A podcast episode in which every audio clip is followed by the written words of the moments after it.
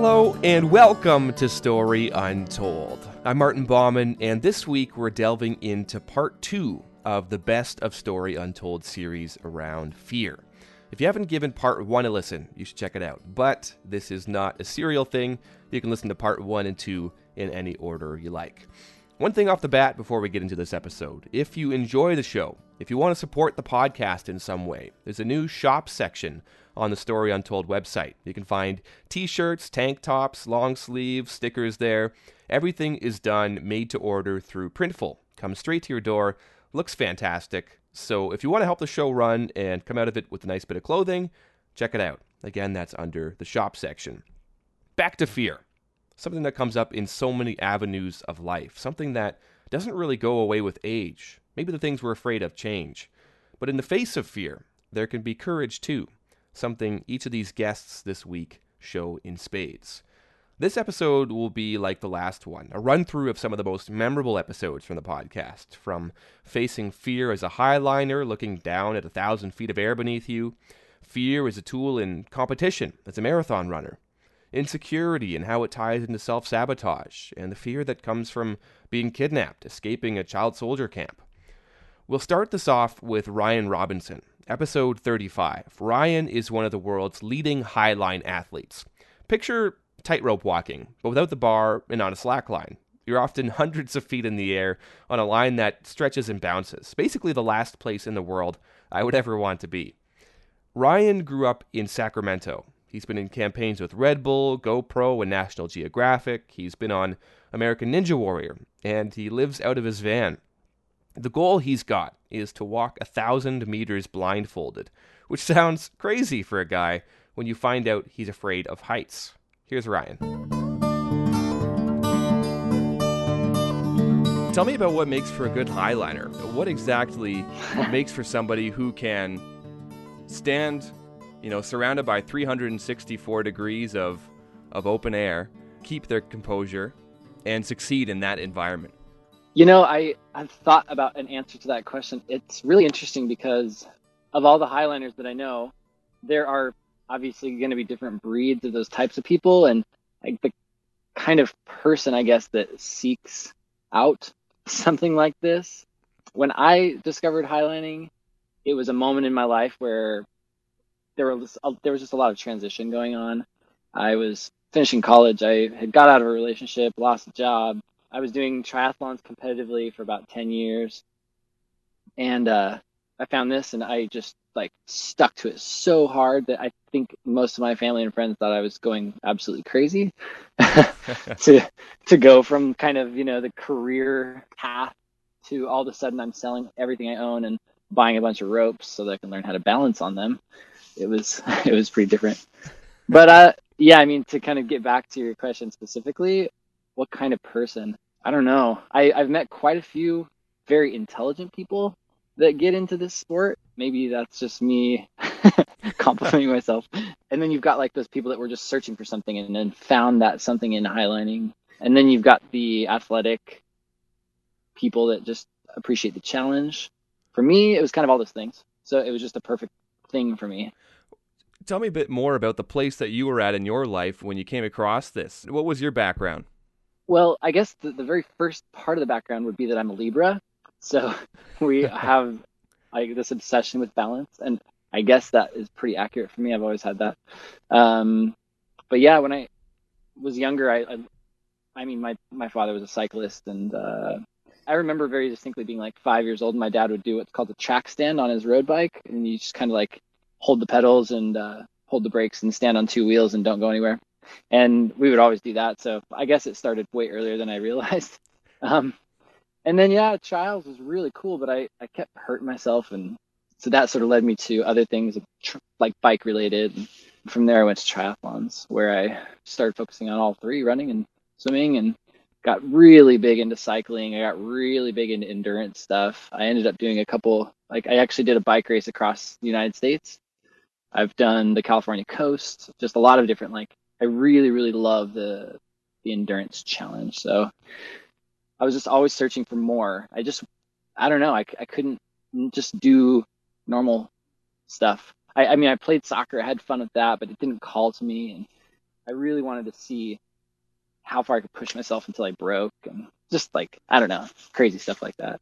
The kinds of things that somebody who does competes in Ironman competitions and who wants to ride a bicycle across the United States would do. Yeah. Yeah. Yeah. Which is ironic because most of my friends, that, like my best friends, they'll tell you that I'm, that you'd never expect it. I'm just really chill. I have my sentiments are pretty relaxed. I've been asked so many times if I'm a pothead and I've never smoked weed, that kind of thing. So it's just really a dichotomy. And I don't know, maybe it's not ironic because I know a lot of Highlanders are the same way. Which comes first for you, getting on a slack line or the Flight of the Frenchies movie? Which was the first introduction for you? Getting on the slack line was the very first. Okay. Um, ironically, I'm actually in my van just outside of the uh, climbing gym where I first got on that okay. slack line. So yeah. Kind of cool. But yeah, and then the Flight of the Frenchies was second. So the first time I got on the slack line, I waited until everyone was gone. I didn't want anyone to see me do it and fail. I uh, got on it once and I fell off and like just got a little cut on my leg. And I just figured this this is the stupidest sport. I'm not even going to do that. I'm going to focus on climbing. And then it, I think it was about a year later. I think someone tagged me in this video or I saw it on Facebook or something.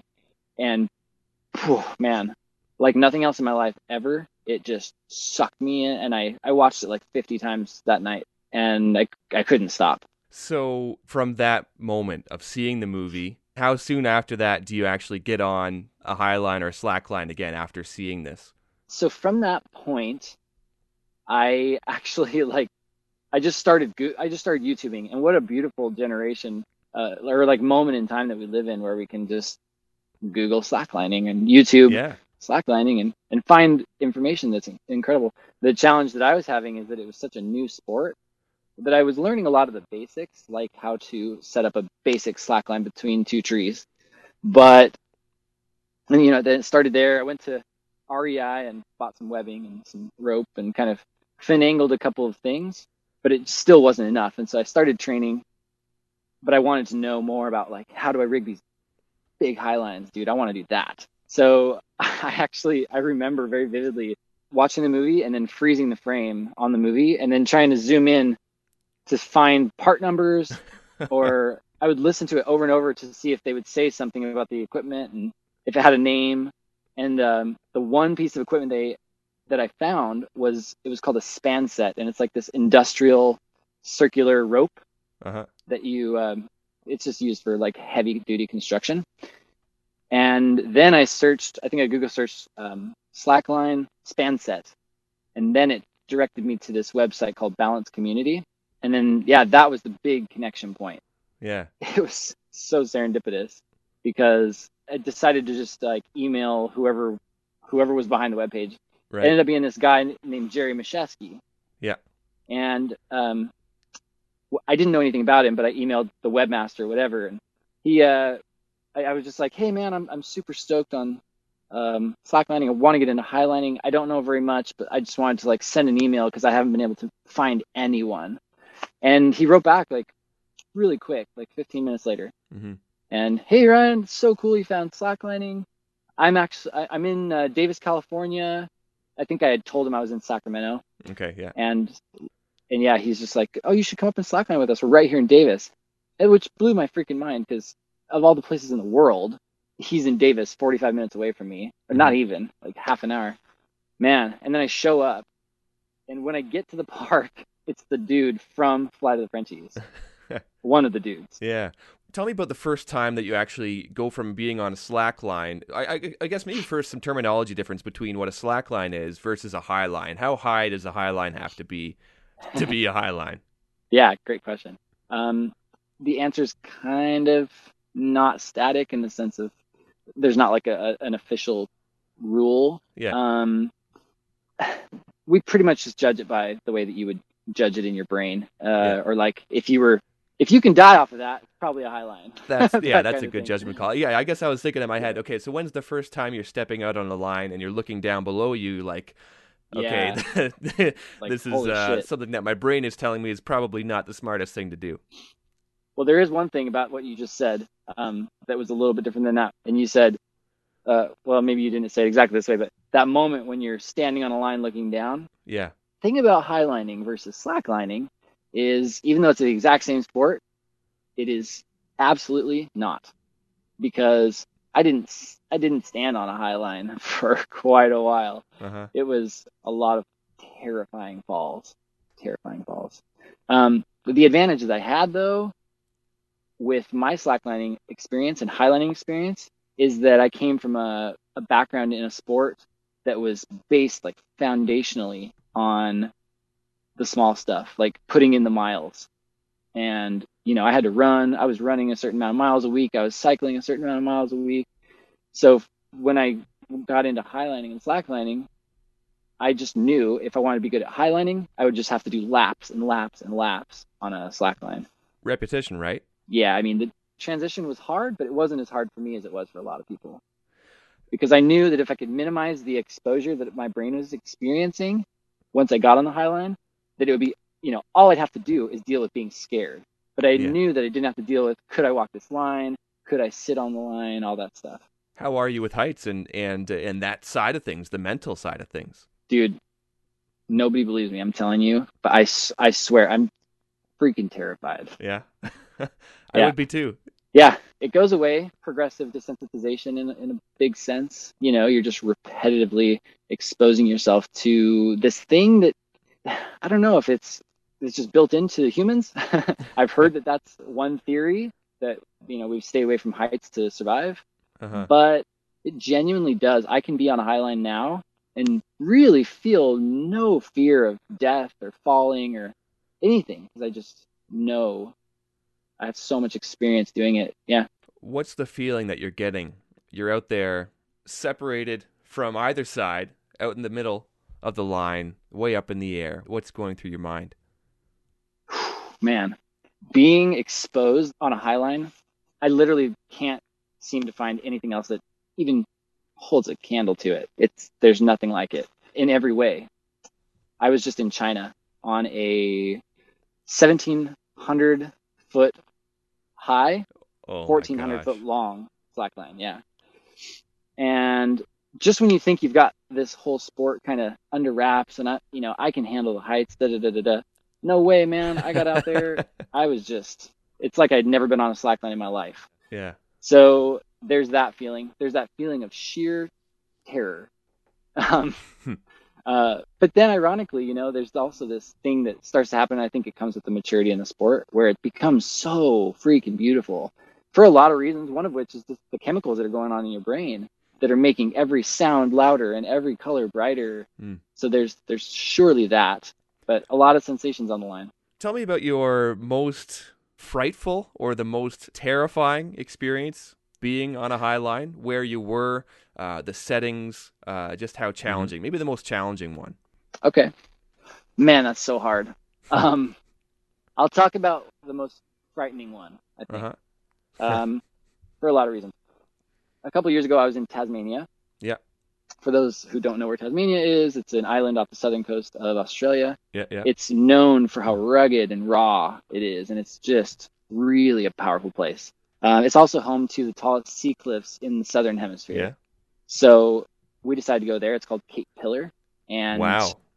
This place, man, I, I've never seen anything like it in the world. These sea stacks just shoot straight mm. from the crashing waves. Mm. There's, there's not mm. an angle on those rocks. It's just total ninety degree all the way to the top, and it's directly one thousand feet down. Uh-huh. So looking down three hundred meters, super intense. The uh, sound of the crashing waves would just reverberate all the way up these, this big chasm. It's called the chasm. Uh-huh. Um, yeah. You've got the waves crashing. You've got the rig, like establishing the line was pretty difficult. We had mm-hmm. to rappel down part of this thousand foot deep cliff. And it was just really, really intense. Uh wind howling, like, very, you know, I don't even know how much. I, I heard it was like seventy kilometers. Uh wind is just very powerful. Wow. So yeah, you've just got all these things compounding. And that, just side note, is what makes highlining difficult, is you take something, we call it exposure, right? Yeah. But a lot of things give you that feeling of exposure. So how high you are. Um, is there water? Is there a waterfall? Is it loud? Is it quiet? Is it this? Is it that? On and on and on. Tasmania, man, it there was just a multiplier of like ten um, in terms of what I was experiencing. So all those things contributed to it. We finally got it rigged. Um, it was freezing, and we were there with the photographer, and she had a vision of what she wanted for the photo, and her vision was from pulled way back and without a shirt on, because uh-huh. it would just make it look, make the picture look really raw. It was also so freaking cold. And so I'm freezing. I'm scared out of my mind. The wind is blowing so hard up that it's pushing my feet like up, almost off the line. It's just crazy. Wow. So whenever I think of how scared I've been, that's my reference point typically. There's so much more to this episode that I find fascinating that's worth a full listen. He talks about quitting his job and how he got into the sport full time, but fear, the, the fact that he's afraid of heights and still gets out there, that's remarkable to me, and proof that fear is often illusory. The next episode I want to share is number ten, Patty Catalano Dillon. Patty was the first American woman to break the two thirty mark in a marathon. She's been called the queen of U S distance runners. She's won titles in Montreal, Hawaii, Brazil. But when she started running, she smoked two packs a day. She described herself as forty pounds overweight. Here's her story. So I really wanted to lose weight, and I saw this book, and it was uh, Ken Cooper book, Aerobics. And I looked through it, and it was a thing called jogging, that if I ran for an hour, I would burn seven hundred calories. And I thought, you know, this is this is really good. So, and it said to wear your, I followed directions, Martin, I really did. It said, wear your most comfortable pair of shoes. And mine were earth shoes. So I had knee socks, earth shoes, uh, cut off jeans with fringe. I had the fringe ones going. And I had uh, the neoprene belt, because my father was a boxer, and he would wear the neoprene belt while he was jumping rope. So I said, ah, I'm going to go down my my mom's house and get the neoprene belt, and I did. And I wore like three heavy sweatshirts, and they, you know, the kind that don't breathe. And I went to the cemetery, and I, I started running. It was um, on the outskirts of the cemetery. I didn't want anybody to see me. And so I'm running the outskirts of the cemetery, and I just know that I was just going to run and run and run. And I did. And I, I was running and running, and it was awful. I felt awful. And then I remember going around some more, and a police car came up. And he asked me, what are you doing? And I slowed down and stopped, and I looked right at him. And I was really nervous. And I said, um, um, I'm jogging. And he looked right back at me. And he said, after a few moments, he went, uh-huh. And I just stood there. And I didn't know what to do. I thought I was going to be arrested or something. And he said, okay. And he just moved. He just le- left. And I stood there. And I said, oh, okay. So I ran some more. And I went back to, to the Y, and I went into the locker room, and I sat on the bench, and I'm getting undressed, and I'm like, oh, wow. And I just couldn't get over that. I, I felt I was sweating. Everything was soaked. I was okay until I looked in the mirror. Martin, I looked awful. I looked absolutely awful. I had a white face, red patches, black and maroon, circles under my eyes, and I was beside myself. I never saw myself look like that. And I thought, oh my gosh, no wonder he stopped me. Oh my gosh, I should be dead. I don't know, but I felt pretty good. And I went into the shower, Martin, and I don't know what it came over me. I just went into the shower, and the water's coming down on me, and I thought, this feels so good. And I started to cry. I don't know. I never felt this way in my whole life. And nobody gave it to me. And I thought, well, then if nobody gave it to me, nobody can take it. Nobody can take this away from me. And that's why I started running again and again. But after, of course, I went to work, and I'm I'm happy as a lark and everything. And people wanted to know, what the heck's wrong with Patty? She's so happy. And um, they said, I don't know. She did something called jogging or something. So I couldn't, the next morning, I, you know, I roll over, get my cigarettes, you know, but I couldn't barely roll over. I was so sore. Oh. So it took me about another two weeks for all the pain to go away. And Martin and I went out and I did it again. Of course, uh, where I was running was at the Quincy Y, and I fell in with the group. They saw me, and they go, who's this girl running? I don't know. And I would see these guys, and there was a group of them, and they had just got through running the Boston Marathon. I'm hearing all these stories, and I blurt out, Martin. I absolutely blurt out, I'm going to run that race. I'm going to do it next year. Guy looked at me, Jake Mahoney, and he looks at me, and he says, oh, is that right? Well, did you know that you have to qualify? And I said, no. And I said, well, qualify? What's a marathon? And he looked at me again like, are you for real? And he said, a marathon is twenty-six point two miles. And I was like, oh, all in stride, didn't miss a beat. And I said, oh, okay. And I said, and uh, you have to qualify? And he said, yeah, you do. As a matter of fact, we're all getting ready for a race in October in Newport, Rhode Island. And I said, okay, I'll run it. Not even thinking that it's another twenty-six miles. And I'm thinking, I have to run twenty-six miles to prove I can run twenty-six miles? I thought that was absurd. And whatever it was, I said, okay, I'm going to do it. Not even thinking that it's twenty-six miles. The day before the marathon, I went down to my, my mom's house, and nobody's home except for my little sister. And my little sister's seven years old, and she's in the kitchen, and I go in, and I... I ask her, you know, where is everybody? She says, why? What do you want to know? And I said, well, I want to tell Ma. And she goes, what do you want to tell Ma? And I said, well, I'll tell you. You tell Ma I may die. And she goes, what do you mean you may die? And I said, I may die tomorrow of a heart attack.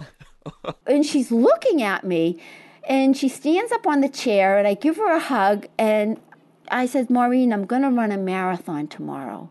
And she says, what's a marathon? I said, well, it's a race, and it's twenty-six miles, twenty-six point two. And she says, well, why are you going to do that? I said, well, there's another race that I want to do, and I have to prove that I can run this race. And she said, oh. And I said, well, I just want to let you know I love you, and I may die. Oh, I mean, Martin, this was the truth. This is the honest-to-goodness truth. And she's like, oh, okay. So I said, well, I'll see you later. She goes, yeah, I'll see you later. So I wake up the next day. We go to Newport, Rhode Island to do this race. In the meantime, I, ha- I got married. And my husband's running in the race with his friend, with some of the group. I married one of the guys in the group. So a couple of the group in the group are running. And we line up, and he, my husband turns around to me, and he's kind of up front. He turns around and looks at me, because I'm kind of in the back. And he says, uh, hey, do you want me to run the first loop with you? And I don't even know what a loop is. And I say, no, no, no, you go ahead. So he and this other guy go off, and I'm running. And all I know, Martin, that the more I hurt, the harder I'm going to run. That's what I have in my head. So that's what happens. I, I don't even remember feeling pain. I just remember that I have to think harder. I have to concentrate. I learned later that it's called focus. Pay attention to what you're doing. And I come across, um, I'm finishing the race. I get through the race. I finish, I'm finishing the race, and I hear the loudspeakers, and I hear, here comes Patty of Quincy, first woman. And I get goosebumps, and I think, oh, oh my gosh, that's me. Oh my gosh. And I'm like so excited. I race across the finish line. I come through the chute, and um, I'm so happy. And up ahead, just a few people up there, I see my husband. And I call to him, and I say, hey, how did you do? And he looks at me, and he's bewildered. And he said, how, did you finish? I, I said, yes, didn't you hear? And he said, no, I, I, I didn't. And I said, oh, I just finished. And I said, what was your time? And he said, it's two fifty-three. And I said, really? And he says, what was your time? I said, it was two fifty, three forty. And I said, if I knew you were that close, I would have beat you. Well, we divorced a few months later. He didn't take too well to that. You have a quote, and it's uh, you said before, if they're going to beat me, they're going to have to spit blood. Oh, yeah. Yeah, right. Real. That's real. Oh, yeah. You know, because... Um, You know, I have my first few races, well, first couple of years anyways, Martin, I would have a panic attack during a race. I was so unsure of myself.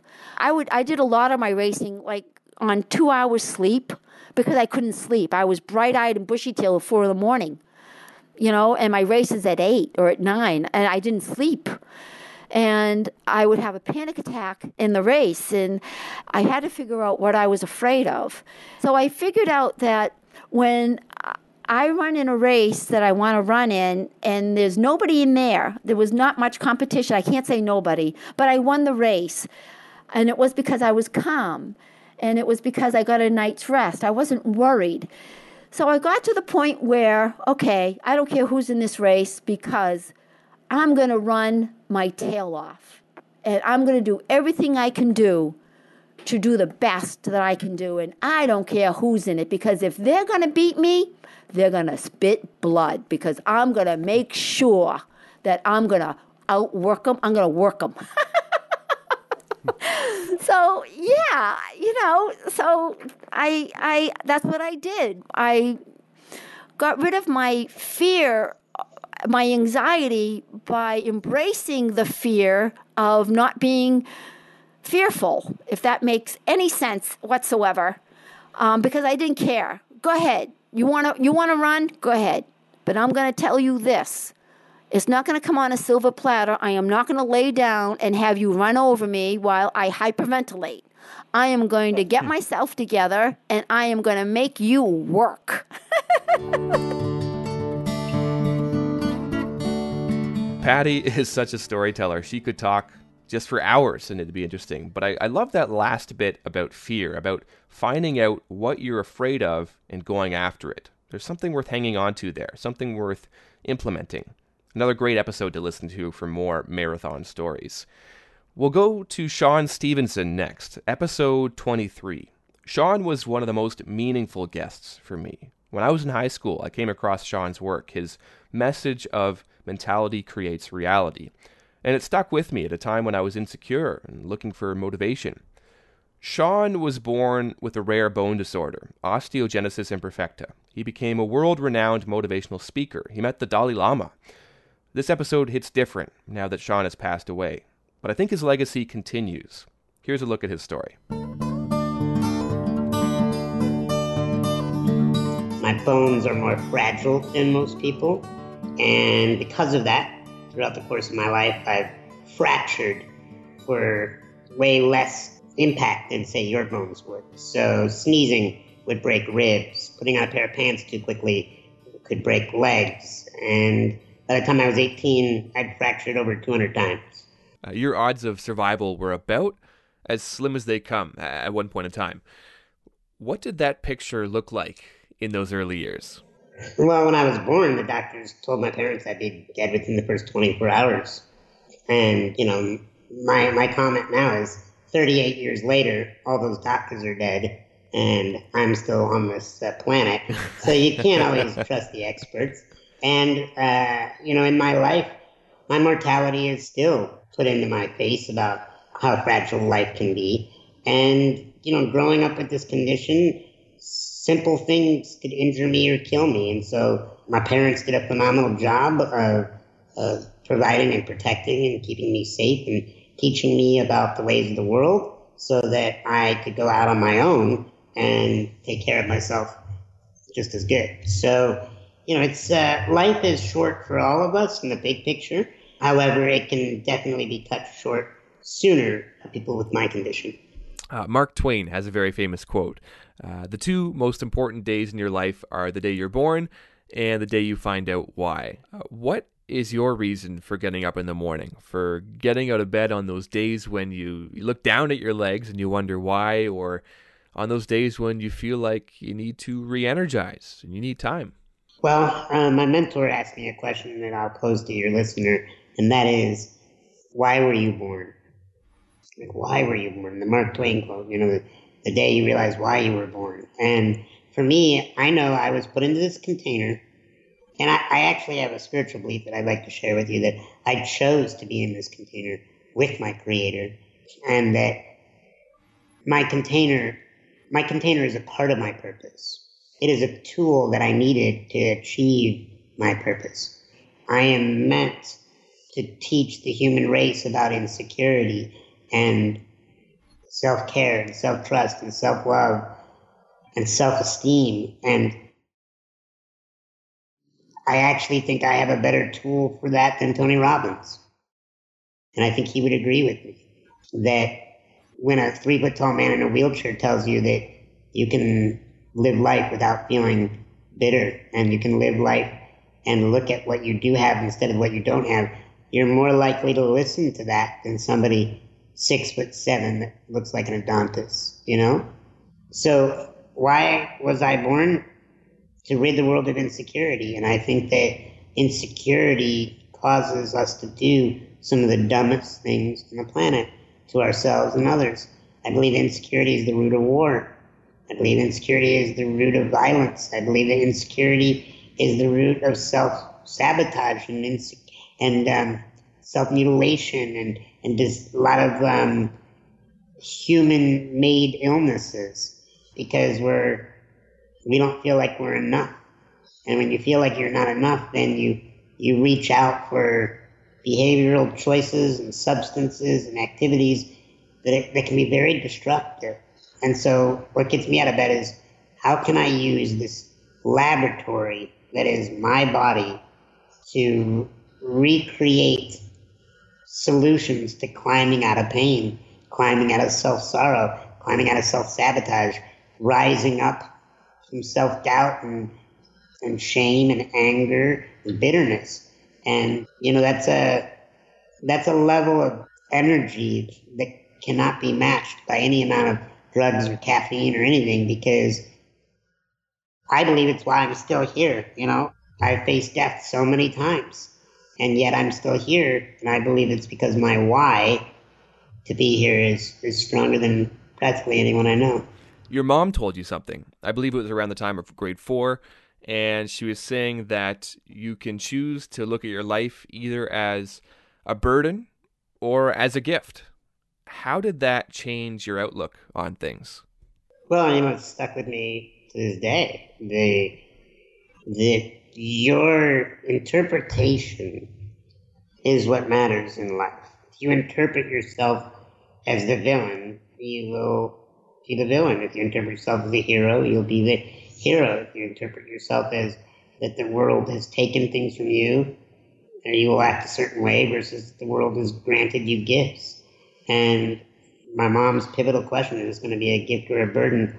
You know, it's it's as applicable at thirty-eight as it was eight. Right, right, right. Uh, where in your life did you go from being a kid watching Tony Robbins, seeing infomercials with him, to thinking, I have something to say too, and I want to get up on a stage and share it? Well, I had an advantage. I had an advantage, and the advantage was that everybody was already staring at me. So I might as well give them something to, to, to remember me by hmm. and to remember life by. So I was able to uh, I was able to take the eyeballs that were already on me and, and, and get paid to have them on me. and, uh, you know, w- what I did is I really just got curious about life. I wanted to figure out my own mind. I wanted to figure out my own spirit. I wanted to figure out my own depths of my fears. I wanted to figure out my own dreams. And so I would be lying if I told you that that I created this mission because I only care about human race. I do care about the human race, but that's not the only reason. There's also a selfish driver trying to figure out me. And and I get to figure out me real time with an audience. And I find that the more vulnerable and real I get, the more people feel connected to me, and the more connected I feel to people. for those times of insecurity in your life, in those early years when, as humans, you know, we start to look outside for our validation rather than to have it come from within. You start to look to your peers as you're in elementary school and then middle school and high school and then into your early twenties, uh, and you're looking outside of yourself for that validation. Uh, what were your own experiences with insecurity at that time? Uh, they probably weren't that much different than now. Uh, I don't think your insecurities ever go away. I think you either live a life that amplifies them or makes them dormant. My insecurities back then were my condition, my appearance. You know, was I flawed? What was wrong with me? Why didn't women want to find me attractive when I was in my dating years? And why couldn't I play sports like all my other friends? Why could my other friends sneak out their bedroom window and climb down the trellis and, and go drink? And I, I was trapped in my childhood bedroom until I was thirty-one years old. Um, you know, it's uh, a lot had to do with my disability. Um, I think that was my the, the stem of a lot of the biggest insecurities.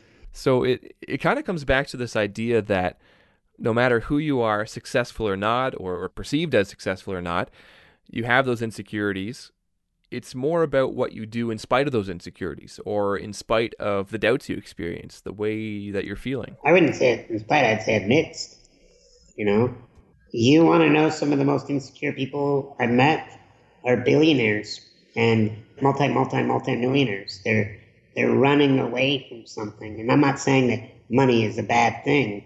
Uh, I believe your insecurities can, when used properly, they can fuel a lot of great dreams. You know, uh, it's quite possible that insecurities have built skyscrapers and smartphones and jet engines. And I do believe that insecurity may have a purpose here, but I don't think they need to dictate our emotional conditions. I think we need to live a life. I, like, what could we build? What could we do if we did feel like we were enough? How have you overcome that voice in your head? And how do you continue to confront that voice in your head? Yeah, I was going to say I have not I've not overcome it. Um, it's a process. It's a process of, you know, I'm, I'm a very boring speaker in this regard, and that is I keep coming back to self-care because everybody says, oh, the answer is self-love. I used to think that, like, just love yourself, love yourself, love yourself. But you can't love yourself if you don't trust yourself. Because if you go to love yourself and you don't trust yourself, you're like, no, this is a lie. I don't, I don't believe this. And this is why you got to take great care of yourself to trust yourself. And once you trust yourself, then you can love yourself. So it's a, it's this process of care, trust, love. So it's not enough to tell yourself, you know, that you matter and that you're important. You have to show yourself and treat yourself like you matter. Yep. Affirmations, affirmations without actions are hollow. If anything, are are very confusing because it's like spraying perfume on a ball of poop. Like, like yeah, that's great. Then you have a stinky ball of poop that smells a little bit perfumey. It's not real. You didn't change the context. But if you cleaned up your environment, then wonderful things can emerge from that. Shawn is well worth the time going down a YouTube rabbit hole if you ever want to hear more from him. An excellent speaker. The last conversation I want to bring you is one with Michelle Chikwanine, one of the most memorable guests on the show, episode fifty. Michelle is a speaker too. He's an author, a peace advocate. He's been a United Nations Fellow for people of African descent. Michelle was five years old when his home of Congo was under military dictatorship. He was at school playing soccer when he was kidnapped by rebels. He was put in the back of a truck, brought to a camp hours away. He was blindfolded, given drugs, forced to shoot an A K forty-seven. Michelle was afraid, but he was more afraid of his father. His dad had told him to come home after school, and he'd broken his curfew. His story of escape is one to remember. So is his story of how we can work towards peace. We get put into a tent, and we were told that if we leave, uh, that they're outside and they'll shoot us too. Hmm. we don't go to sleep at that that night. My head, my head. I've, I don't know if anyone's ever had a fever before, but I felt like I was having a fever. I used to have malaria all the time as a kid, and so I remember that feeling. And my head's pounding. My my arm where I was cut feels like it's pulsating, and I look around me and everyone is sort of in sort of this very disoriented phase. No one, you know, people are kind of like crying and sniffing. You know, yeah. When you've cried so much, you're not, you, you don't have any more tears. Uh, mm. The second day we basically start get put into a line. There was a few women in the camp who were making food for all of us. And so they make us breakfast, which is basically like corn, corn meals, we like corn dumpling and beans and, uh, and tea. Mm. And we get told that we're going to be trained into the military. So they start training us basically for the whole two-week period we were there. We were being trained how to be in the military. I was taught how to put an A K forty-seven together, how to, to break it apart, how to stab someone. Like literally we'd, we'd, we'd practice how to stab someone with a bayonet, mm-hmm. um, using banana plants as, as people in a sense. Um, we'd wake up very early. We'd go on marches, like literally running, and they would teach us chants, and so do formations and things of that nature. So the military training is basically what we were doing for yeah. two weeks. Yeah. Yeah. Did you ever think you would see your family again at that point? For the first few days, I thought, I thought so, you know, but mm-hmm. as the days kept continuing, and it was almost like a feeling of hopelessness. Yeah, um, because every day, every morning, I would wake up. Th- I'd go to sleep thinking that this was a nightmare I was going to wake up from. And then some days when I wake up during the day, you know, we were told we we're going to be on patrol, and that means like you were being watched by other people, and then basically, basically showing you how to do patrol for for them. We'd go through like the forest, and some of those moments I would catch myself thinking that maybe my father was going to come in somehow with the military, and they're going to kill these people, and they're going to save us. But then, you know, every morning I'd wake up and I'm still in the same situation. And so every day became sort of this sense of hopelessness, knowing that there's nothing that I'm going to do, that my family is gone. And I should have listened to my father when he told me to be home before six p.m. And so all these sort of like things are going through my head. But also because, especially when I lost Kevin, I, I didn't have anyone that I knew very well. And so I it was trying to find this like a... a person that I recognized. And so the rebel commander especially wanted to target a lot of the younger kids. And so he would always be friendly with us. He would bring us candy. Um, just, uh, it was, it was trying to be sort of like the father figure. And in many right. ways, this is kind of the, the, the tactic with child soldiers. They try to break you down right. and then rebuild you all up apart in their own image, in a sense. Right. They, they take you, take your hope away. Yeah. At least they make you feel as though you can't return. Yes. And then this is all you got. This is all you got. Yeah. yeah. And so for a very long period of time during the whole two-week period, that's exactly how I felt. But even though I was so afraid, and I always say this, even though I was so afraid of what was happening, I was more afraid of of my father than I was ever afraid of any human being on the planet. And to give you an idea of why, is my father was six foot, around six foot seven, six foot eight, two hundred fifty pounds. So this this giant of a man, when he said something, his voice would like command respect. You know, I, even though I still defied him, like he, the fear of, of him and, and when he was angry was still much more than I had any fear of these people. And so that fear was always in the back of my head, the fear of returning home and being home before six p.m., not knowing what day of the week it was, but just knowing that I had to be home at some point, no matter when, before six p.m. Mm-hmm. How did you get out? And so after sort of the initial training process, you know, it was a it was sort of like a very sad, a very sad, sad period. I mean, imagine a five-year-old kid being put in a situation, not having a home, you know, like yeah. every night I would go crying. I would, I would cry, and they'd, they'd slap me and tell me to shut up, and I'd have to shut up. And so after two weeks of sort of that, that process, eventually we're told that there was a village nearby that had food and gun supplies that we needed to take over. And so they put us into a truck, and we drive to this village, and they put all the younger children at the front. And the tactic, as we were explained when we were training, was that the the older soldiers, if we go somewhere and the older soldiers see children, they won't shoot children first, right? They will never mm. shoot children. Their instinct is, oh, they're just children.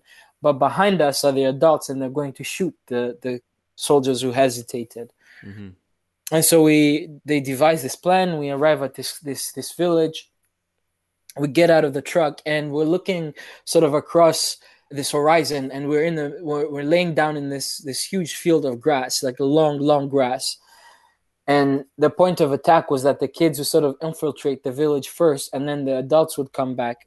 And so we we arrive there, but I look across to my right, and I I see this clearing of trees. And for some, I don't know what went through my head, but I saw, for some reason, I, I think to myself, oh, that's my way home. Hmm. And so I start to like walk with everyone else, and we we start walking, and then a gunshot goes off. And so chaos sort of ensues in that moment, and everybody's sort of like running for cover in different places. I just duck on the ground, and I pretend that I've been shot. And so I laid in this long grass waiting for the sound either to stop or for people to keep marching past me. And so a few a few people start marching. I hear people sort of like talking. And eventually after fifteen minutes, I start hearing sort of the voices advancing forward. Yeah. Um, and so I start crawling my way through the grass towards the clearing that I saw to my right. And after a few feet, I just stand up and I start running towards the clearing as fast as I could. And for three days and three nights, I ran through that jungle having no idea where I was going. Um, but somehow, eventually, I ended up in this, after those three days, initial days, I ended up in this other clearing, and I start to hear sounds. And I hear people screaming and talking and, and trucks. And so I start to figure that maybe the soldiers had chased me and they'd caught up to me. Right. Did you see anybody in those three days and three nights? No, no, no. I was by myself for the whole night.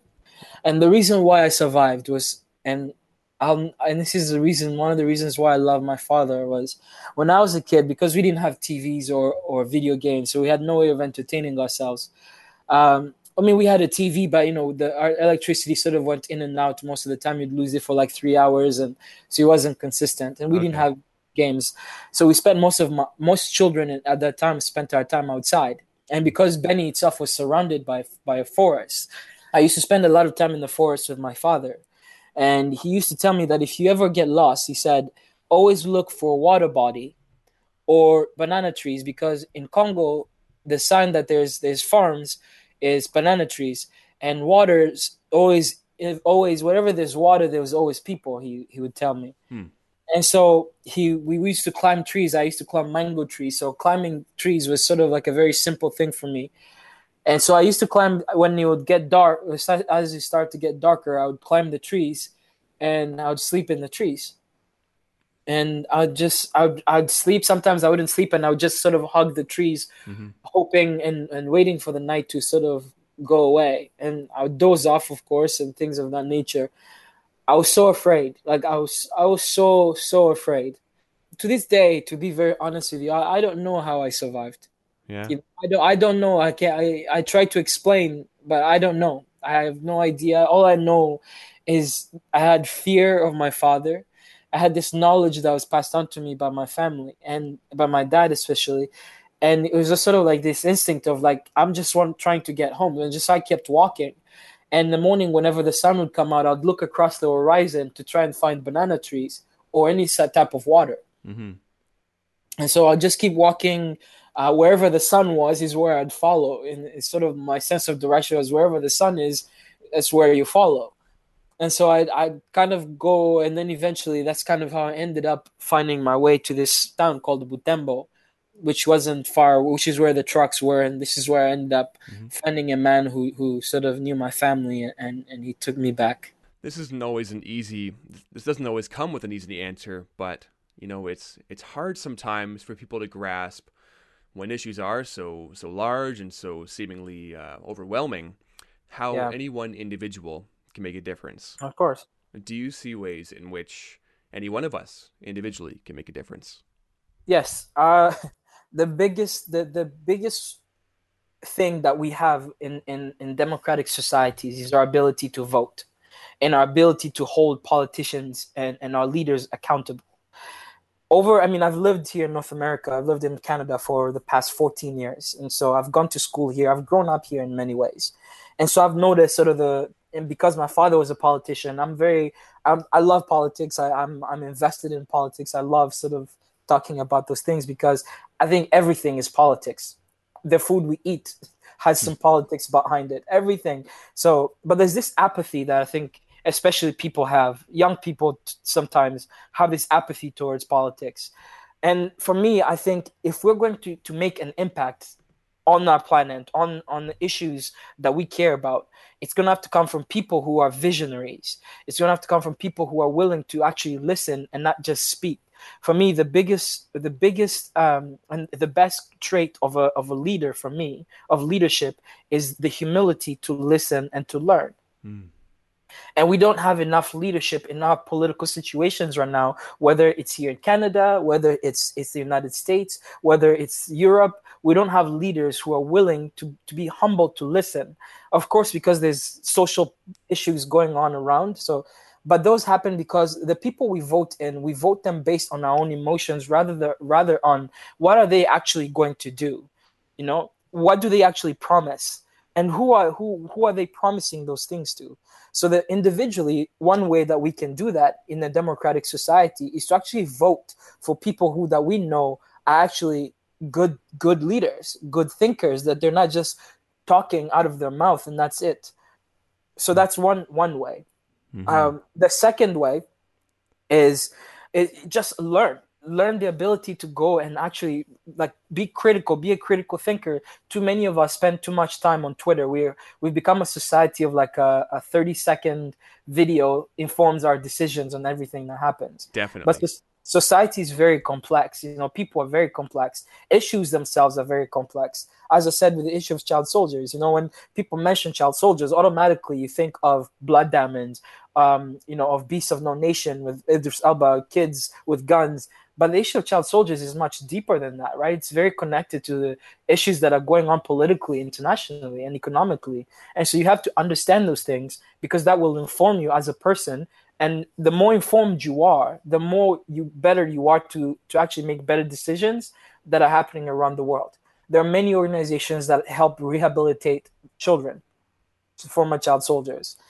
But I don't think rehabilitation comes just from, you know, giving someone uh, take their weapon away and give them a, a you know an alternative work opportunity, right? And then you leave them, right? Like it has to be a very holistic experience that and a very individual um, experience. So find organizations that are doing that. They are, they exist on the other side of the world. So research and find those organizations. So if, if the issue of child soldiers is something that you're passionate about or that you want to help, you know, find those organizations that, that around the world that do that work. You know, these are, these are just simple things that I guess I can give. But the other thing I think that, you know, sometimes we feel so helpless, as you, you've just said. So many of us feel so helpless with what we see going on around the world. And it feels as if like the ground beneath us is sort of like shifting and we don't know where to go. But I go back to the quote my father left me.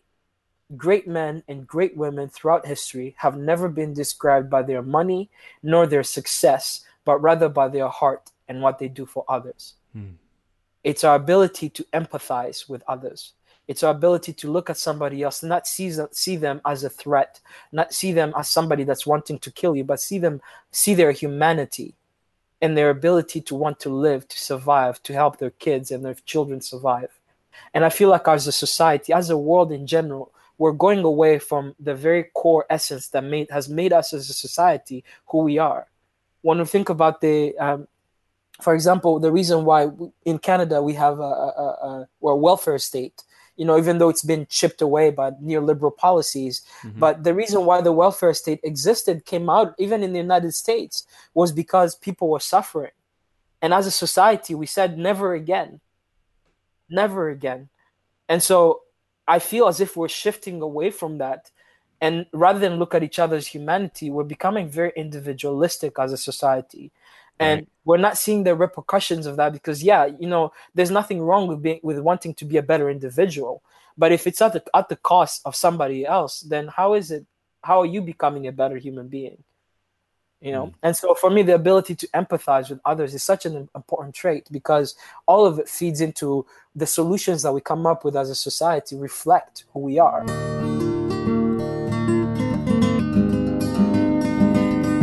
that's it for the show. Thanks for listening, and I hope you liked it. These are just a handful of the conversations I've had about fear on the podcast. I'd also recommend checking out episode forty-three with Hillary Nelson O'Neill. If you enjoyed the show, do me a favor, hit subscribe, leave a rating and a review, and most of all, tell someone else you think might like it. You can also head to the shop section of the website and pick up some Story Untold merch. It helps to keep the show running.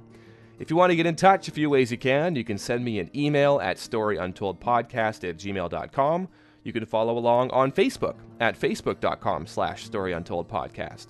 You can also find me on Twitter at Martin underscore Bauman.